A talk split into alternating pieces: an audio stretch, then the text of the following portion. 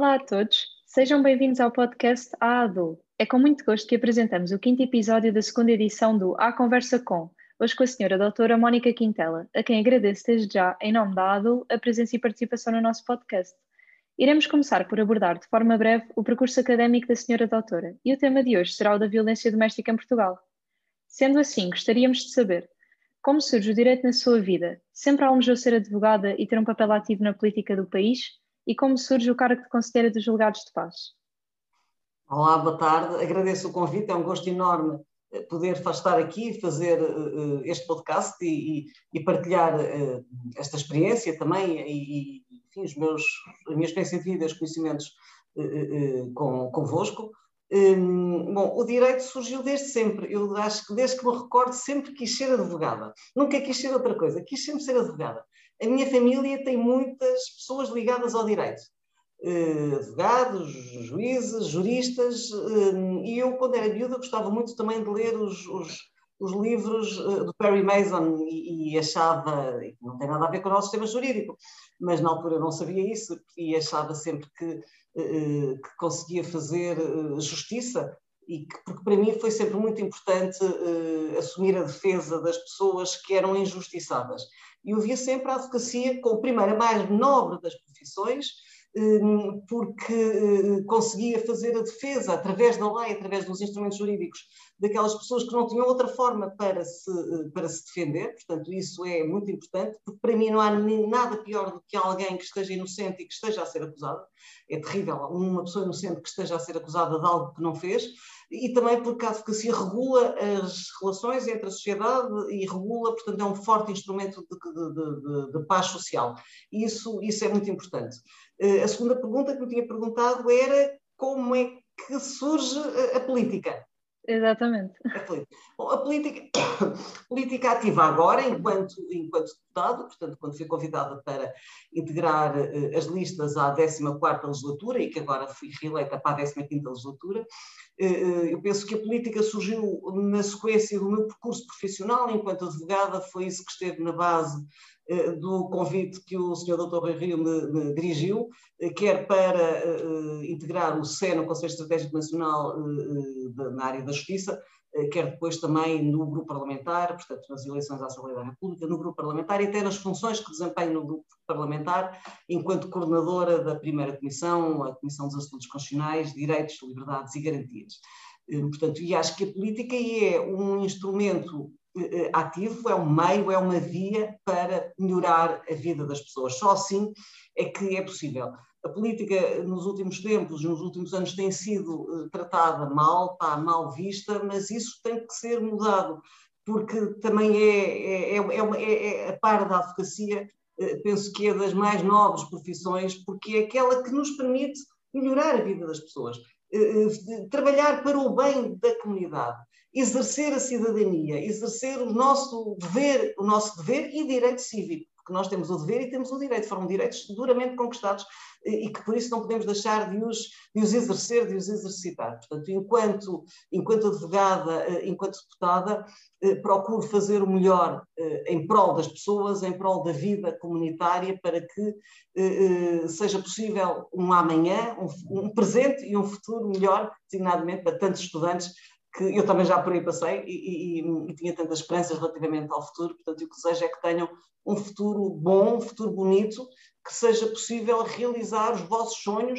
eh, e concretizar eh, os ideais e, as, eh, e todas as aspirações eh, que têm. Isso é muito importante. Se nós hoje, no presente, conseguimos formar pessoas que amanhã pensam, pensem a mesma coisa para construir um mundo melhor eh, em prol de todos, isso aí é maior, é, eu penso que é o que mais nos gratifica, é o mais, mais gratificante. Só assim, só no, na, na, na estreita medida do servir os outros é que concebo quer a advocacia, quer a política. Relativamente ao, ao integrar o Conselho dos Julgados de Paz, que também me perguntou, portanto, enquanto conselheira dos Julgados de Paz, fui eleita, portanto, fui indicada pela Assembleia da República. Eh, os Julgados de Paz é um meio, um meio alternativo de resolução de litígios e é com muita honra e, e gosto que integro aquele conselho. Muito obrigada, doutora Mónica. Quais os maiores desafios da vida política? Acredita que a política se tem revelado um meio para defender aquilo em que acredita? Os maiores desafios são credibilizar a política, tal como na sequência do que eu tinha estado a dizer. É difícil, muitas vezes, passarmos as nossas ideias sem que elas sejam truncadas ou descontextualizadas. E esse é um desafio muito grande.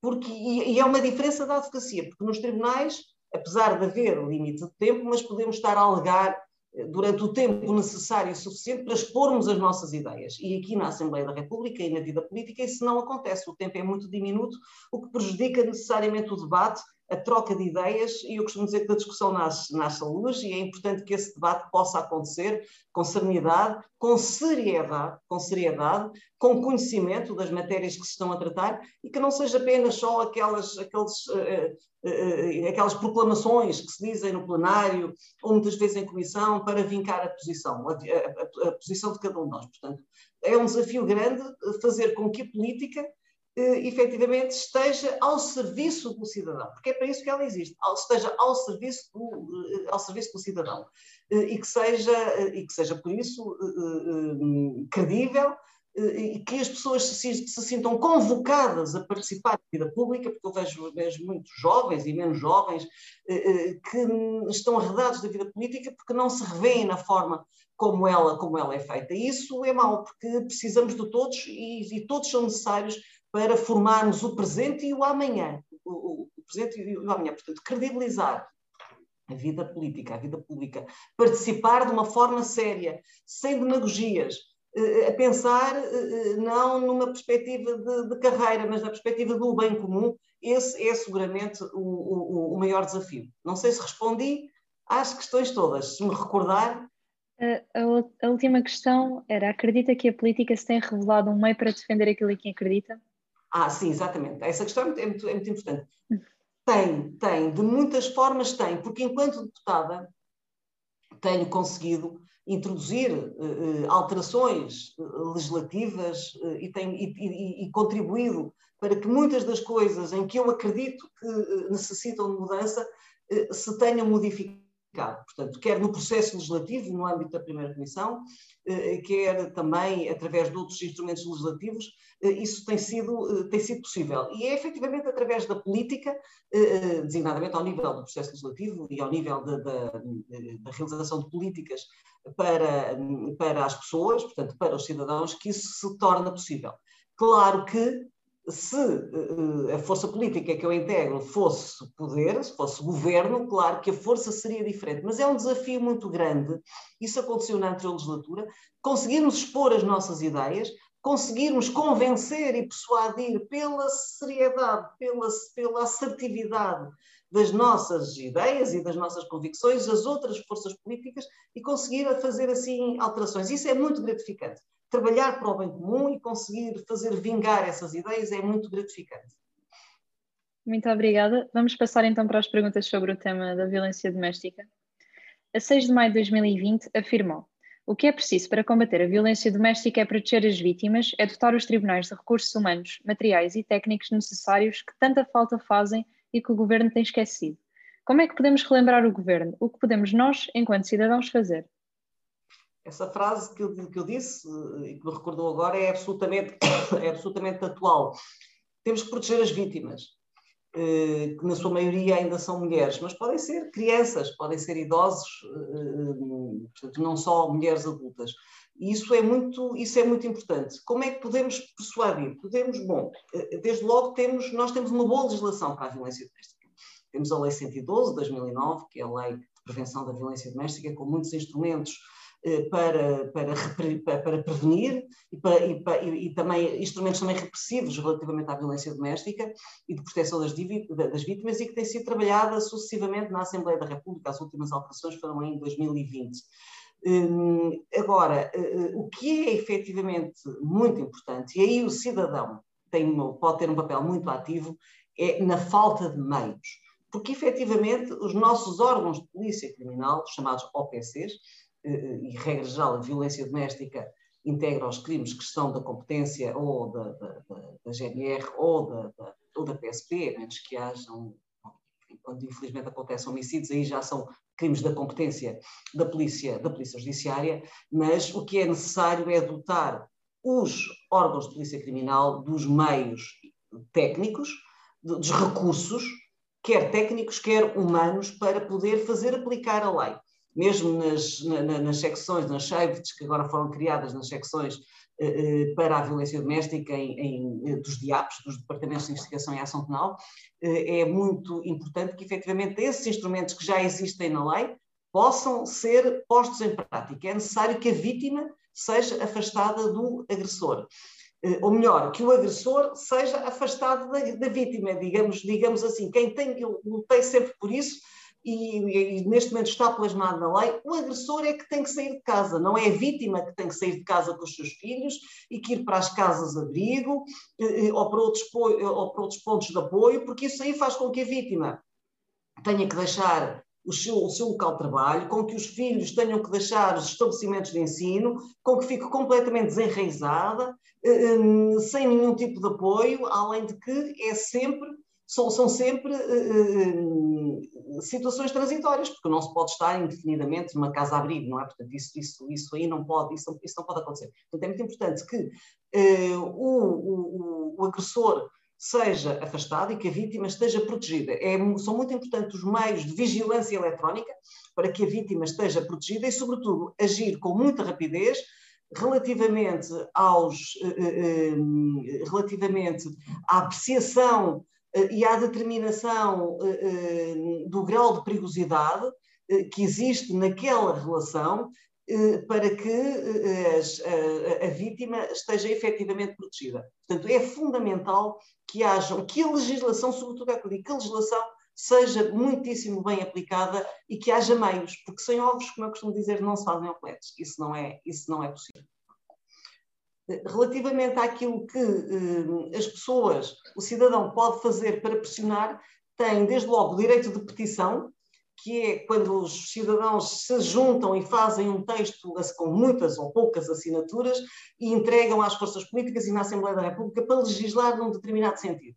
Mas é muito importante que os cidadãos demonstrem e mostrem que a sociedade não tolera esse tipo de crime e que o poder político tem que dotar as nossos, uh, uh, os, o sistema judicial, o sistema judicial, para que seja célere e que a lei seja rapidamente aplicada, porque não se compadece que, por exemplo, um inquérito em que está uma vítima com vigilância eletrónica e com crianças, demora meses e às vezes anos. Isso, apesar do, do, do, da violência doméstica ser um processo e um, e um, e um processo de tramitação urgente, corre mesmo durante as férias judiciais e, e portanto, tem uma tramitação urgente, mas as demora, a morosidade dos nossos, dos nossos tribunais não se compadece com o risco que as vítimas correm e muitas vezes, infelizmente, temos visto que há, eh, eh, que o desfecho é trágico. Ainda anteontem, faleceu a quarta, foi, foi barbaramente assassinada a quarta mulher, agora este ano em dois mil e vinte e dois. Portanto, isto mostra que o processo, isto mostra que o sistema judicial também está a falhar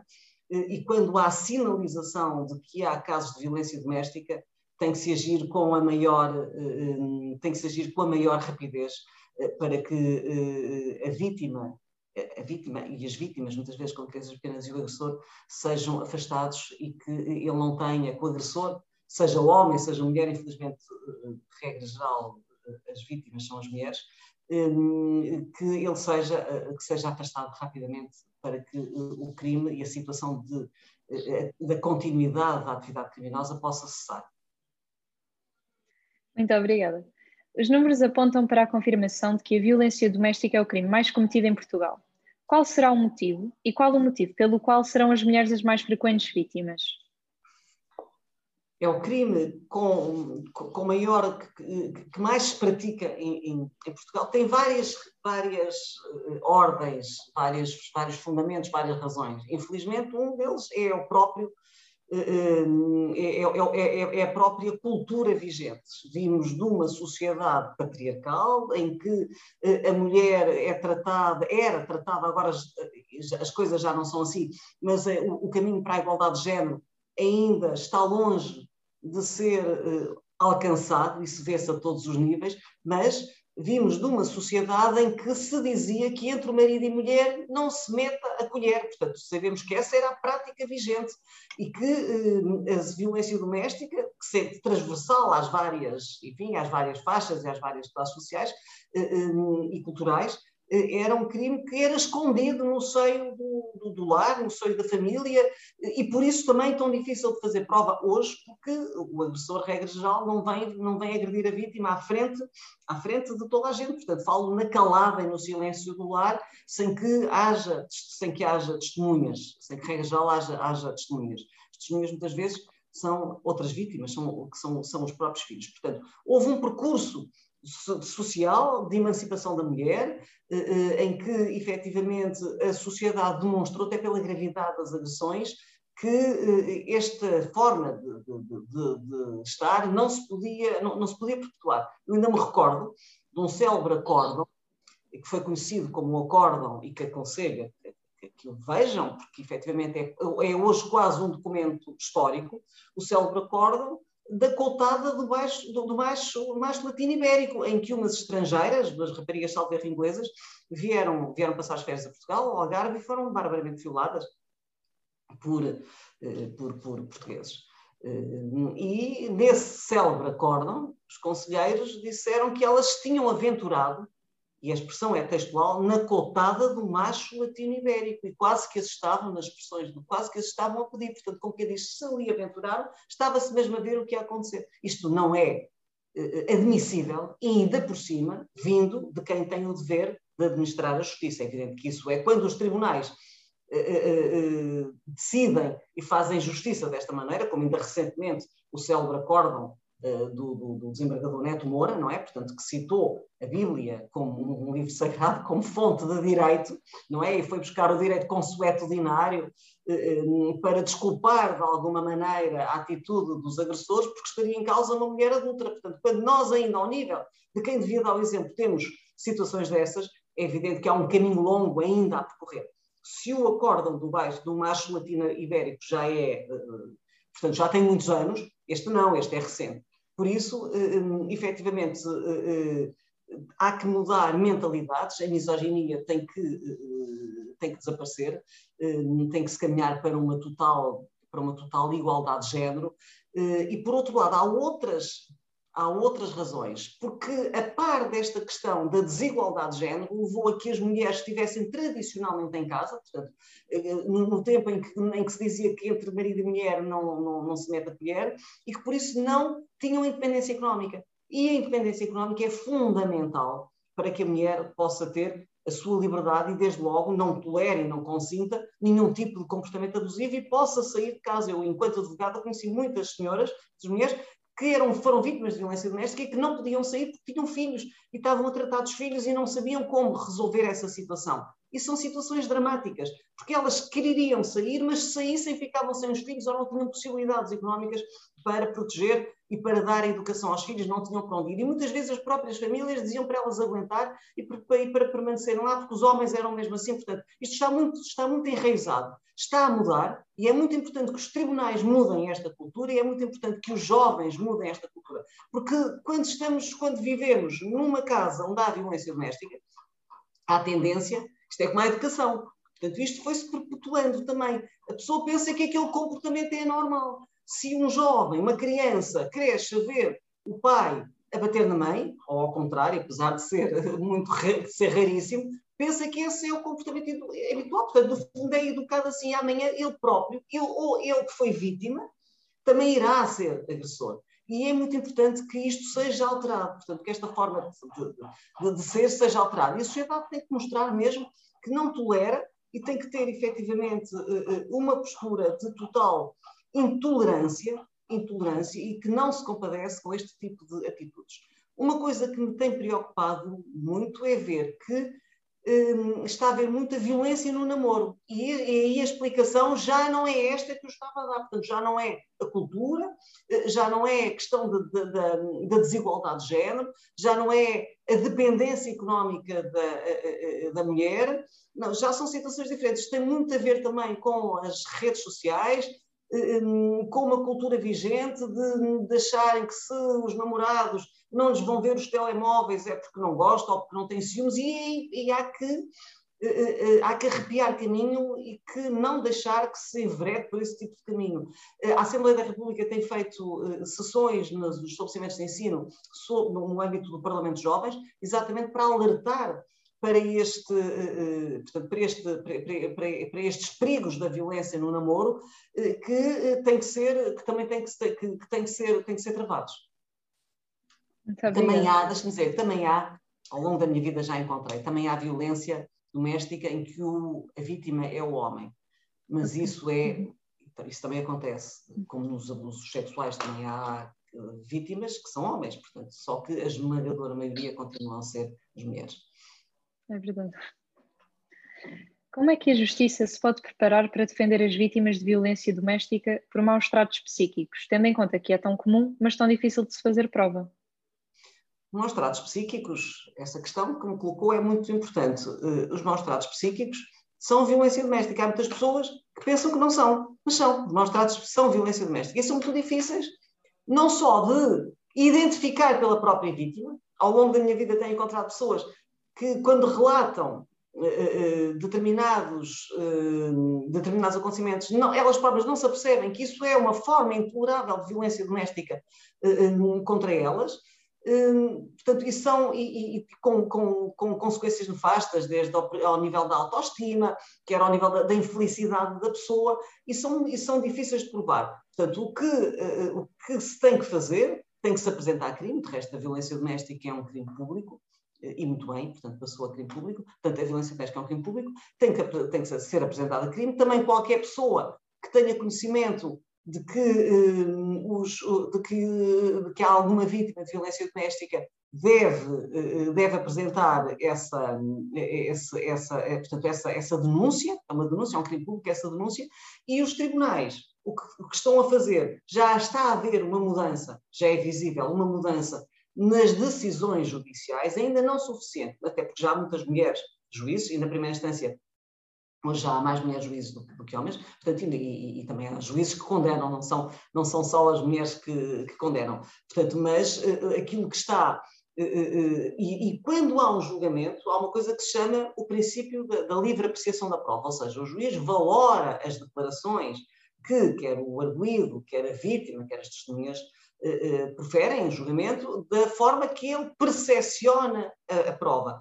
E, muitas vezes, quando não há testemunhas, e se temos de um lado a vítima e do outro lado uh, o arguido, o agressor, uh, a forma como a vítima depõe uh, pode ser suficiente, e em regra geral até é suficiente, para convencer o tribunal. Ou seja, não é porque não há mais testemunhas que não se pode, não se pode fazer prova em tribunal. Efetivamente, pode ser feita prova em tribunal, basta que as declarações proferidas pela vítima sejam de molde a convencer o tribunal da veracidade daquilo que diz. Portanto, se a pessoa que está a fazer um relato, da mesma maneira que diz que foi agredida fisicamente, imaginemos, e até pode não ter um exame da medicina legal ou do hospital a comprovar que efetivamente teve aquelas marcas físicas, mas, portanto, a, a forma como, como faz o seu depoimento pode, terá que ser no sentido de que eh, convença ao tribunal da veracidade e da credibilidade daquilo que está, daquilo que está a dizer. Não sei se respondi, acho que a, a questão era, era longa. Respondeu, respondeu, muito obrigada. Faz sentido que o crime de violência doméstica seja um crime público? Porquê? Faz, precisamente uh, por aquilo que já falámos. Uh, durante anos, durante muitos anos, desta é crime público desde o final dos anos noventa, um, uh, a violência doméstica estava escondida. As pessoas tinham vergonha. Ainda hoje, ainda hoje, é um embaraço, é uma vergonha para muitas famílias, mas aqui há uns anos atrás era mesmo tabu, não se falava disso, não se, não se falava, as, as, as, os filhos, as crianças, as próprias vítimas, a, a, a, a mulher não falava, não, não, se, não se falava disso, havia uma profunda vergonha. E também não faziam queixa, portanto, não iam fazer queixa. O grande problema da violência doméstica ser um crime semipúblico, qual é? É a possibilidade ao crime particular, é a possibilidade depois da vítima desistir da queixa. E nós sabemos que a violência doméstica, sendo um crime passional, muitas vezes, portanto é um crime que há um fator emocional de grande envolvência, portanto, uma, implica variedíssimas, variedíssimos fatores, desde logo até, muitas vezes, situações de, de amor entre duas, entre duas pessoas, faz com que muitas vezes, fazia com que muitas vezes a vítima desistisse da queixa quando, quando, quando ia a julgamento. E isso fazia com que ficasse um crime propunido, porque regra geral é chamada lua de mel, o ciclo da violência doméstica, não é?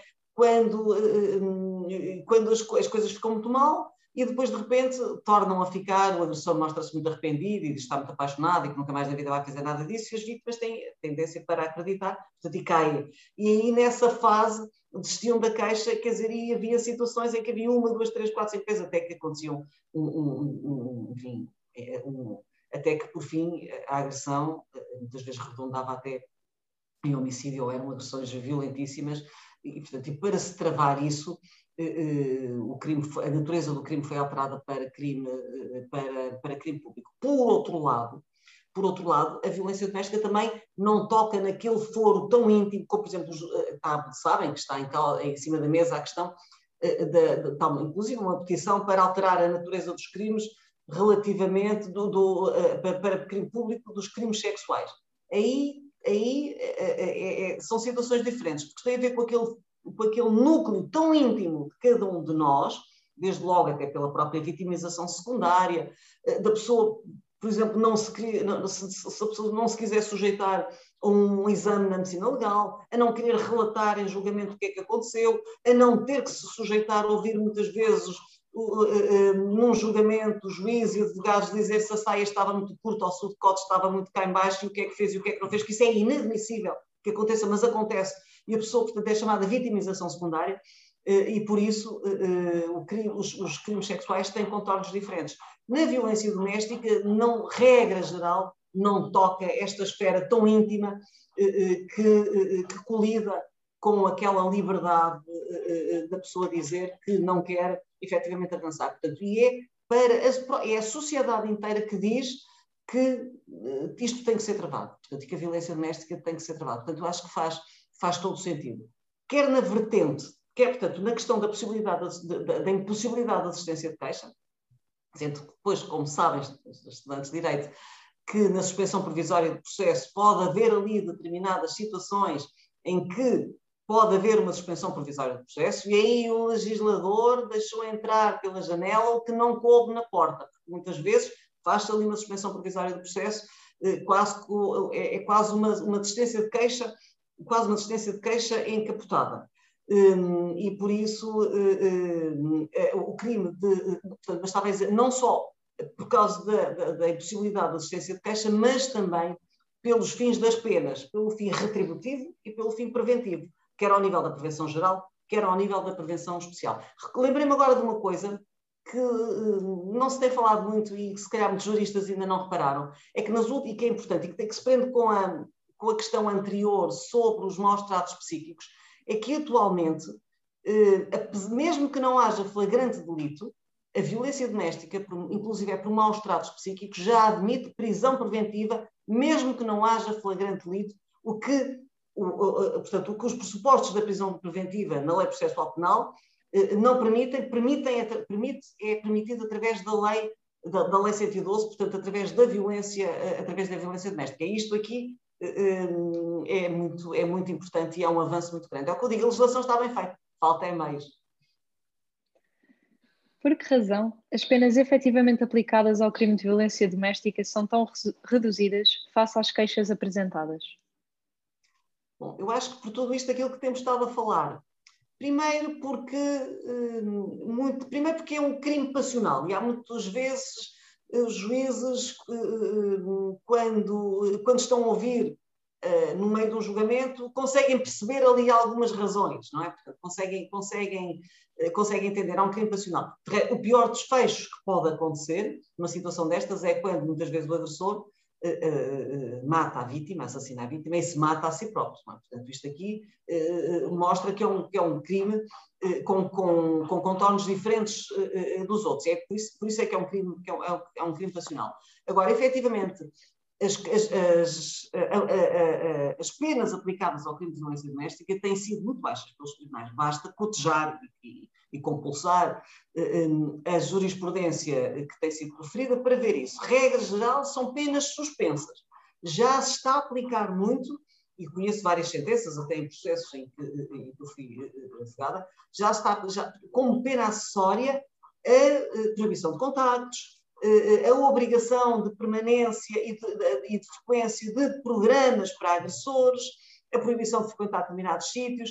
Portanto, isso já está a acontecer. Depois o problema é que as sentenças condenam a, a, a frequentar estes programas para que a pessoa, para que o, o, o agente, o arguido, depois do trânsito em julgado, o condenado, interiorize o desvalor da sua conduta, só que depois a Direção-Geral de Reinserção Social e Serviços Prisionais não tem esses programas a funcionar. Portanto, lá está, é falta de meios, falta de meios para implementar as políticas que já estão legisladas. E isso é grave. Porque se o próprio agressor diz assim, caramba, eu fui uh, uh, condenado a fazer uh, uh, estes, estes, estes programas, mas o governo, uh, uh, uh, uh, uh, os estabelecimentos prisionais, a Direção-Geral não tem estes programas, é porque se calhar até a, a situação até não, não é assim tão grave. Portanto, isto tem uh, grandes implicações ao nível da prevenção, da prevenção geral, além da própria prevenção, da prevenção especial. A moldura penal da violência doméstica é uma moldura ampla que permite uma condenação elevada e que pode, inclusive, se, se, se resultar em, em, em homicídio, portanto, aí vai para a pena máxima do cento e trinta e dois, não é? Portanto, do, dos, dos, dos, dos, dos, dos vinte e cinco anos. Portanto, o que se trata agora é de dotar o sistema judicial dos meios necessários para aplicar a lei e, bem ainda, dos tribunais aplicarem a lei que já existe. Portanto, efetivamente, a questão que colocou é absolutamente pertinente. Eu, eu, eu, já existe, tem, já, neste momento já tem a faca e o queijo na mão. Só falta é que haja meios e que depois que os tribunais apliquem. Mesmo com os meios que já existem, os tribunais podem ser mais severos relativamente aos casos que estão a julgar. Eu conheço situações que mereceram a minha viva reprovação, e eu sou uma defensora dos direitos, liberdades e garantias e, portanto, e da justiça do, do, tribunal, do, do, do julgamento, e quem me conhece sabe isso, mas efetivamente conheço muitas situações em que as molduras ficam muito aquém e com grave prejuízo das vítimas, porque as vítimas dizem assim, passei por isto tudo e afinal, quer dizer, não, não, não, não aconteceu nada. E depois há muitas pessoas que estão lá e que têm conhecimento e dizem assim, ai, nem vou, em situações dessas, nem voltar a fazer queixa, nem vale a pena, porque depois não serve, quer dizer, não serve para nada. Se vou para o tribunal, vou estar a incomodar, vou estar a incomodar as testemunhas e depois acaba, o resultado acaba por não ser, por não ser o, o, o, o expectável, o expectável e o, e o, e o desejado. O artigo cento e cinquenta e dois do Código Penal, com a epígrafe violência doméstica, integra a violência doméstica contra descendentes menores. Em Portugal, a utilização de castigos corporais como modo de educar os filhos parece ainda ser vista com alguma naturalidade por parte de alguns. Que avaliação faz desta afirmação? Bom, uma coisa é a violência doméstica. E violência doméstica contra menores que são vítimas particularmente, especialmente vulneráveis, que não podem... Sou absolutamente contra, de resto é crime. É crime e, e na última alteração, um, ao, ao, quer ao Código de Processo Penal, ao artigo sessenta e sete A, quer também ao artigo cento e cinquenta e dois do Código Penal, as crianças, mesmo quando expostas a contextos de violência doméstica, já integram o conceito de vítima também especialmente vulnerável. Do meu ponto de vista, já estava na lei, mas o legislador quis reafirmar, quis dizer que efetivamente as crianças são vítimas especialmente vulneráveis e que uma sociedade democrática assente em princípios dos direitos fundamentais não pode tolerar que as crianças sejam vítimas de violência doméstica ou vítimas de maus-tratos. Não pode de maneira nenhuma. Agora, coisa diferente também, violência doméstica, castigos corporais nessa asserção pode integrar o conceito de violência doméstica. Eu sou absolutamente contra a educação pelas vícias, por bater, eu nunca bati na minha filha, portanto, não, acho que não é assim Acho que não é assim que se educam, que se educa uma criança, não é assim que se educa um jovem. Acho que a educação se faz através do diálogo, do demonstrar que efetivamente aquele caminho está errado, que aquelas atitudes estão erradas, e explicar porquê. Não basta dizer, não faças isto, isto não pode ser, não, tem que explicar, não faças isto porque assim, assim, assim, assim. Portanto, educar dá muito, eu costumo dizer muitas vezes, educar dá muito trabalho, mas o melhor projeto que podemos ter, se calhar, é ensinar alguém a caminhar connosco na vida. É isso, educar é isto, é ensinar alguém, preparar alguém para caminhar connosco na vida. Portanto, sou absolutamente contra os castigos corporais. No entanto, pode haver qualquer, e aí não lhe chamo castigos corporais, imagina uma palmada que se dá uh, uh, no rabiote, chamemos-lhe assim, uh, uh, de uma criança para que não faça determinada, para que não, não, não tenha determinado comportamento. Portanto, isso aí é mais para mostrar profilaticamente os, o, o gesto de que o, os progenitores estão zangados e que, não, e que ela não deve fazer isso. Apesar de, mesmo assim, eu discordar. Porque acho que não é pelo medo da agressão física que se educa uma criança. Não é, não é, não, não é nunca. Não é pelo, mas isso é, é uma opinião pessoal. Não é nunca a pôr medo, a colocar medo, a imprimir medo a outra pessoa, a fazer medo a outra pessoa, que uma criança, um jovem, não, não é por aí que, que ela se educa. A educação é a, a, a, com a pessoa a perceber, a compreender, a abrir os quadros mentais, porque é que não pode agir desta forma, de forma a que possa, a que a criança possa perceber e que possa a criança, jovem e o jovem adulto muitas vezes, possa perceber porque é que esse caminho não deve ser trilhado. No entanto, se houver qualquer tipo de, de atuação por parte dos progenitores ou dos educadores, no sentido de dar uma palmada aos, aos, aos seus educandos, aos, aos filhos, isso não, pode não configurar o crime de violência doméstica, quer dizer, nem, tem que haver equilíbrio, nem tanto ao mar, nem tanto à terra. Portanto, uma coisa é violência doméstica, castigos corporais são maus tratos, é, sou absolutamente contra, não, não pode haver castigos corporais de maneira nenhuma, não, não. Agora, isso não significa que não, se, que não possa ser dado, sei lá, uma palmadita na mão, como, no, no, no rabiote, como, como, como eu disse, apesar de eu ser contra, mas isso não é violência, isso não configura, não integra o tipo legal de violência doméstica. E também Uh, uh, tem que haver um equilíbrio na sociedade, porque se, os, se as pessoas ficam com medo de tudo, medo, por exemplo, isto, isto tem muita implicação, por exemplo, nos processos de adoção, que muitas vezes, há, e nós sabemos que a adoção tem vindo a ter percursos e, e, e, e, e caminhos diferentes, porque antes, até fruto da própria situação das mulheres, que, que se tivessem um filho sem ser casadas era uma desonra, era essa a expressão utilizada, era dramático, muitas vezes viam-se obrigadas.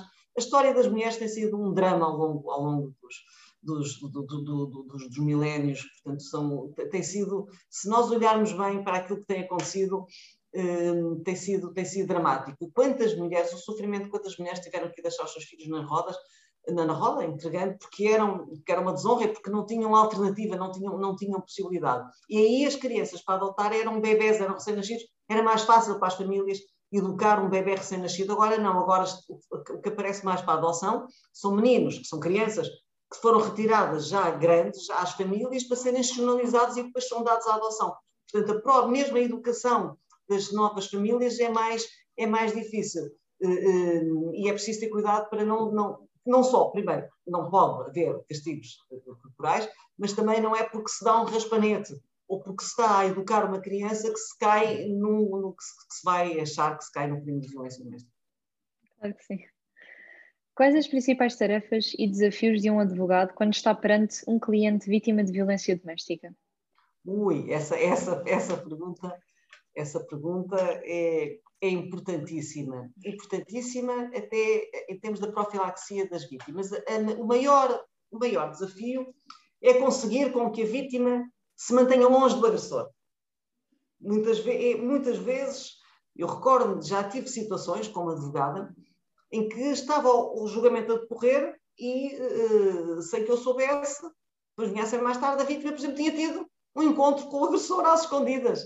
Portanto, são sítios, porque é um crime passional. É um crime passional, estas coisas existem, principalmente com, uh, com pessoas muito novinhas, uh, e depois trocam mensagens, e fica tudo, fica tudo eh, retratado, fica tudo escrito, muitas vezes até recordo-me de casos, recordo-me de casos em particular, em que a, a, a vítima trocou mensagens e depois o arguido utilizou no julgamento para dizer que afinal as coisas não eram bem assim. Portanto, difícil muitas vezes é conseguir com que se mantenham afastadas e que percebam, e que percebam que amar é cuidar.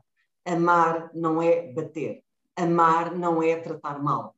Ter ciúmes não é amar. Desconfiar da pessoa não é amar. Hum, querer fazer mal não é amar. Vasculhar o telemóvel por desconfianças não é amar. Tudo isso não é amar. Tudo isso são problemas da personalidade da pessoa que não tem autoestima, da pessoa que tem esses comportamentos e que não tem autoestima suficiente e, como tal, procura eh, eh, amarfanhar a outra pessoa. E muitas vezes as pessoas, o, o, a vítima, pensa que isto são manifestações de amor. E não são. Portanto, e quando se está a lidar com vítimas, e regra geral, a vítima de violência doméstica é uma vítima especialmente vulnerável a vários níveis, desde logo porque tem uma vinculação afetiva, muitas das vezes, ao agressor, e por isso é difícil manter, manter alguém que gosta de outra pessoa, eh, eh, afastada dessa pessoa é difícil. E, sobretudo, eu digo-lhes muitas vezes isso, mas como é que pode gostar de alguém que a trata assim? Como é que isso é possível? Como é que pode? Quer dizer, tem que... Porque, porque a prevenção da violência doméstica também não pode ser só por dizer às vítimas, coitadinha, faz-lhe tão mal. Não, às vezes é preciso um abanão e dizer assim, como é que consente, como é que deixem que a trate, como é que deixem que a trate assim? Isto é importante dizer às pessoas, né? Faz parte do empoderamento da mulher. Como é que deixa? Isso não é gostar de si, não é nada. Isso é apenas querer alguém que esteja ali eh, eh, à, na disponibilidade e ao dispor eh, quase, para, quase para escravizar. Portanto, essa é uma, é uma dificuldade grande. Dificuldade também retirá-las quando não têm eh, possibilidades económicas. Portanto, quando vão para as casas-abrigo e com os filhos, isso é muito, isso é, isso é, é, é muito difícil, porque eh, muitas vezes não têm meios para, nem, nem, nem retaguarda de apoio, família de apoio, para sobreviver, e se vão trabalhar não têm com quem deixar as crianças, especialmente quando são crianças pequenas. Portanto, não é, eh, não é, não é, não é, não é fácil. Eh, muito difícil também regular as responsabilidades parentais quando do lado lá está um agressor. E a lei já impõe, quer o Regime Geral do Processo Civil, quer o próprio Código Civil, já afasta claramente o agressor, quer da, da fixação da residência alternada, quer também dos regimes de visitas. Muitas, há muitos tribunais ainda a não ter isso em consideração. Eu digo isso muitas vezes, nenhum agressor é bom pai. Nenhum agressor é bom pai. Muitas vezes dizem, ah, mas ele bateu, mas as agressões é, é, é, entre, é entre a conjugalidade, não é para a parentalidade. Mas não, mesmo ele até é um bom pai, trata muito bem os filhos, bate na mulher ou trata mal a mulher. Não, se trata mal a mulher, se bate mal a mulher, não é bom pai. Portanto, e não é um bom exemplo para os filhos e não podemos perpetuar, não podemos pactuar com, com, com, esta, com esta situação. Eu utilizo... utilizo propositadamente a expressão perpetuar, porque é isto que tem acontecido ao longo, ao longo dos anos e anos e anos. Há que haver um corte total relativamente à, à violência doméstica. Portanto, estas são as, as, as dificuldades ao lidar com a vítima. E depois ao fazer a prova em tribunal, eh, muitas vezes, porque como já aqui falámos, eh, nem sempre há, nem sempre há, há, há testemunhas, mas de todo, logo, de todo modo um, um, um depoimento convincente, verdadeiro. Uh, uh, basta que exponham, como costumo dizer, basta que, que falem ao correr da pena e que digam o que lhes vai na alma, que com certeza que um tribunal, que o juiz consegue perceber bem o drama que aquela pessoa viveu. Muito obrigada, doutora Mónica, chegamos ao fim. Agradeço muito a sua presença, foi muito interessante. Obrigada. Muito obrigada, eu agradeço, gostei muito. Uh, gostei muito, muito e, e ao dispor para qualquer, uh, qualquer contacto futuro, e foi um gosto enorme estar convosco. Muito obrigada. Igualmente. Obrigada. Resto bom dia.